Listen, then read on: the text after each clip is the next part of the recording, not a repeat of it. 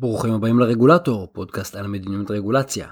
אני גיא, והיום נדבר על רגולציה ובינה מלאכותית, פרק שלישי בסדרה שלנו, והיום על הסכנות שאולי מצדיקות רגולציה מיוחדת על בינה מלאכותית. שנת 1998 הייתה השנה האחרונה שבה ניתן היה לשבת בני אדם באופן חופשי בישראל. בסוף אותה שנה, הכנסת העבירה חוק שאוסר על התערבות גנטית בבני אדם, שכוללת יצירת עוברים משובטים או מניפולציה גנטית בתאי רבייה. הרקע לחוק הוא לא היה גל של שיבוטים אנושיים, אלא השיבוט המפורסם של הכבשה דולי בקיץ 1996, בסקוטלנד בכלל. יצירת היונק המשובט הראשון בעולם עוררה דאגה מוסרית ואתית מהאפשרות שטכנולוגיית השיבוט תיושם יום אחד על בני אדם. ולכן מדינות רבות החליטו לאסור על שיבוט בני אדם בחקיקה. וזה היה הרבה לפני שהיה בכלל ניסיון ראשון לשבת בני אדם. למה אני מספר את זה? כי רגולציה כידוע נועדה להתמודד עם סיכונים. רגולציה היא ניהול סיכונים ציבוריים. לעתים עצם האפשרות התיאורטית שסיכון כלשהו יתממש, גורר התערבות רגולטורית אגרסיבית ואפילו מראש. מנסחי החוק למניעת התערבות גנטית בבני אדם לא המתינו לשיבוט האנושי הראשון, והחליטו לפעול כדי למנוע את זה מראש. להתערבות רגולטורית מוקדמת גם יש מחיר. למשל, ההגבלות על מחקר ופיתוח עלולות למנוע חדשנות טכנולוגית גם בתחומים אחרים. והמניעה הזאת בתחום מסוים עשויה לחסום לנו מחקר שיום אחד יכול להביא לפריצת דרך רפואית או מדעית שתציל אותנו.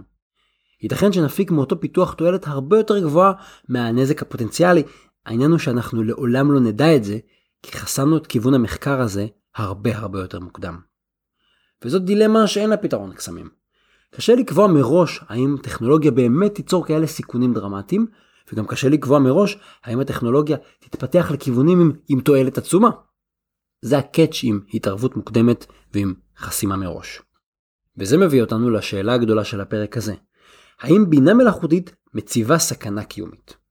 עד כמה חמור הסיכון מטכנולוגיית הבינה המלאכותית? יש אנשים שסבורים שזה הרבה יותר מסוכן ממה שנדמה לנו. למשל, הפילוסוף השוודי ניק בוסטרום, הוא החדיר לשיח הציבורי את המושג בינת על, סופר אינטליג'נס, והכוונה היא לאפשרות התיאורטית שמכונות השתכללו בביצוע יותר ויותר משימות, עד כדי כך שבשלב מסוים היכולות שלהם יעלו על היכולות הקוגניטיביות של בני אדם בכל התחומים.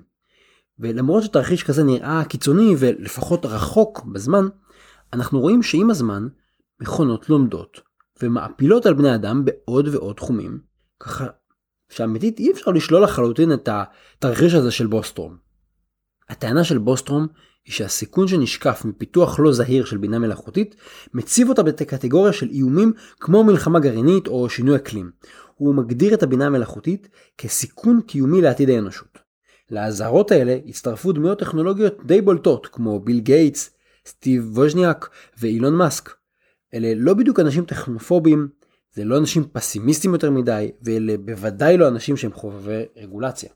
כדי להמחיש את הסיכון שעליו בוסטרום מדבר, אני אתן דוגמה של תרחיש שהוא מציג. הוא קורא לזה תרחיש מהדק הנייר. בוסטרום אומר, מה קורה אם יש לנו מכונה ענקית של בינה מלאכותית, שהיא עושה דברים מדהימים, ואם מאיזושהי סיבה קיבלה את המשימה או את הפקודה, לייצר מהדקי נייר.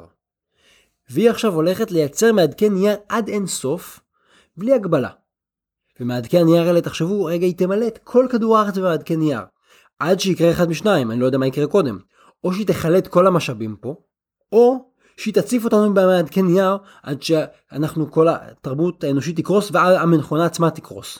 מה שבוסטרום מנסה לומר זה, שמכונה עם כוח בלתי מוגבל, היא יכולה לקחת משימה פשוטה ולא מאיימת כמו מהדקי נייר, ולהקריס גם את האנושות ואולי גם את כדור הארץ.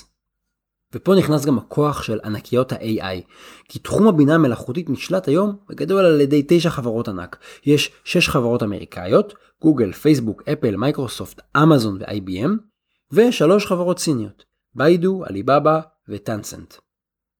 כל אחת מהענקיות הטכנולוגיה הזאת משלבת כבר היום אלגוריתמים מבוססי AI, מגוון רחב של שירותים שהם היום משווקים כשירותים חינמים. ניווט, מיילים, תרגום, קשרים חברתיים, רשתות חברתיות הכוונה, חיפוש, בחירת תכנים, ניהול בתים חכמים ואפילו משימות תוכנות לביצוע משימות יומיומיות. האלגוריתמים האלה עוזרים קצת למשתמשים, אבל המשתמשים עוזרים הרבה לאלגוריתמים האלה. הרי מה הסיפור היום? למה מנגישים לנו היום טכנולוגיית AI? המטרה היא שאנחנו נעזור לאלגוריתמים, נאמן אותם ונהפוך אותם ליותר ויותר משוכללים בחיזוי התנהגות. בחיזוי התנהגות של מי? בחיזוי התנהגות שלנו. האלגוריתמים האלה בעצם מרגלים אחרינו ולומדים איך אנחנו מתנהגים ולומדים לחזות איך אנחנו מתנהגים, איך אנחנו חושבים. וכאשר התנהגות ניתנת לחיזוי, היא גם ניתנת לשליטה.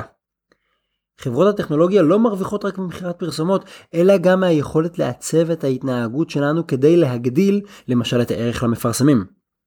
במילים אחרות, החשש הוא לא רק שהמכונות ישמידו אותנו בעתיד הרחוק, באמצעות נשק גרעיני או מעדכן נייר, אלא החשש הוא שהם לאט לאט ישלטו בהתנהגות שלנו למטרות עסקיות.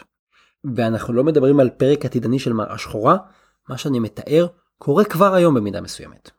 וההתפתחויות האלה מעוררות קריאות לרגולציה חדשה, שתהיה רגולציה כוללת על בינה מלאכותית. למשל, פול נימיץ, שהוא יועץ בכיר בנציבות האירופית, באיחוד האירופי, הוא טוען שריכוז העוצמה מפיתוחים של בינה מלאכותית בידיים של מספר מצומצם של חברות, הוא מהווה סכנה מוחשית לדמוקרטיה, לכלכלה החופשית וגם לחירויות הפרט.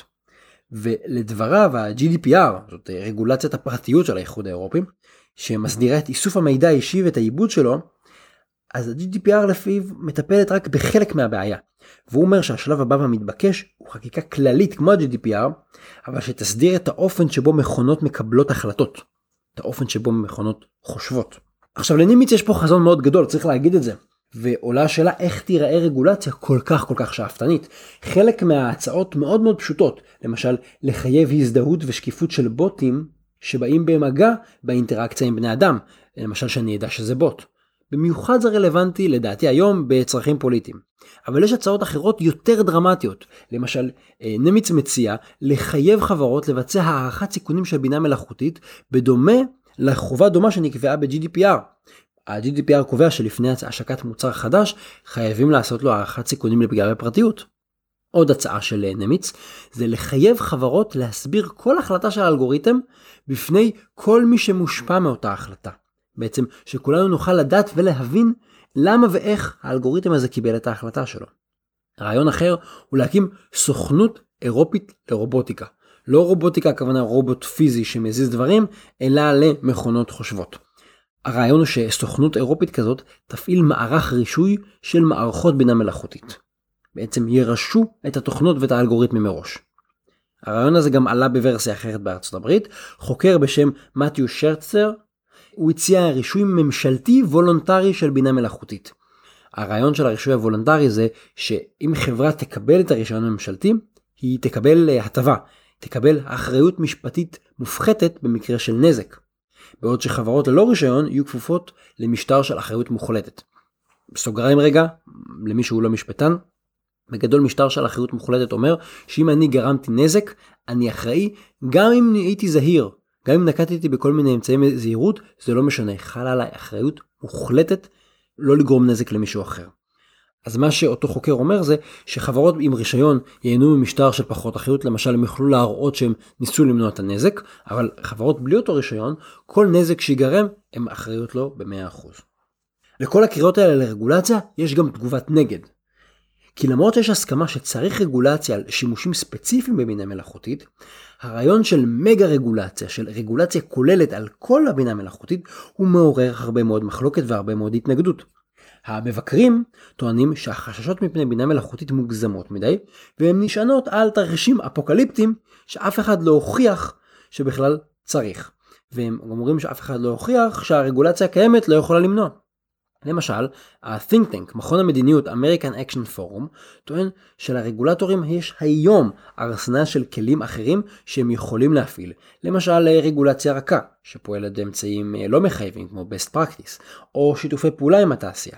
לדעתם, פעולות כאלה, שכבר התחילו במידה רבה, ייתרו את הצורך ברגולציית על כללית על בינה מלאכותית. דוגמה לגישה הזאת ניתן לראות במסמך שהאיחוד האירופי פרסם לאחרונה בנושא של אתיקה של בינה מלאכותית. המסמך הזה קובע שורה של עקרונות לפיתוח אתי של מערכות ממוחשבות חכמות.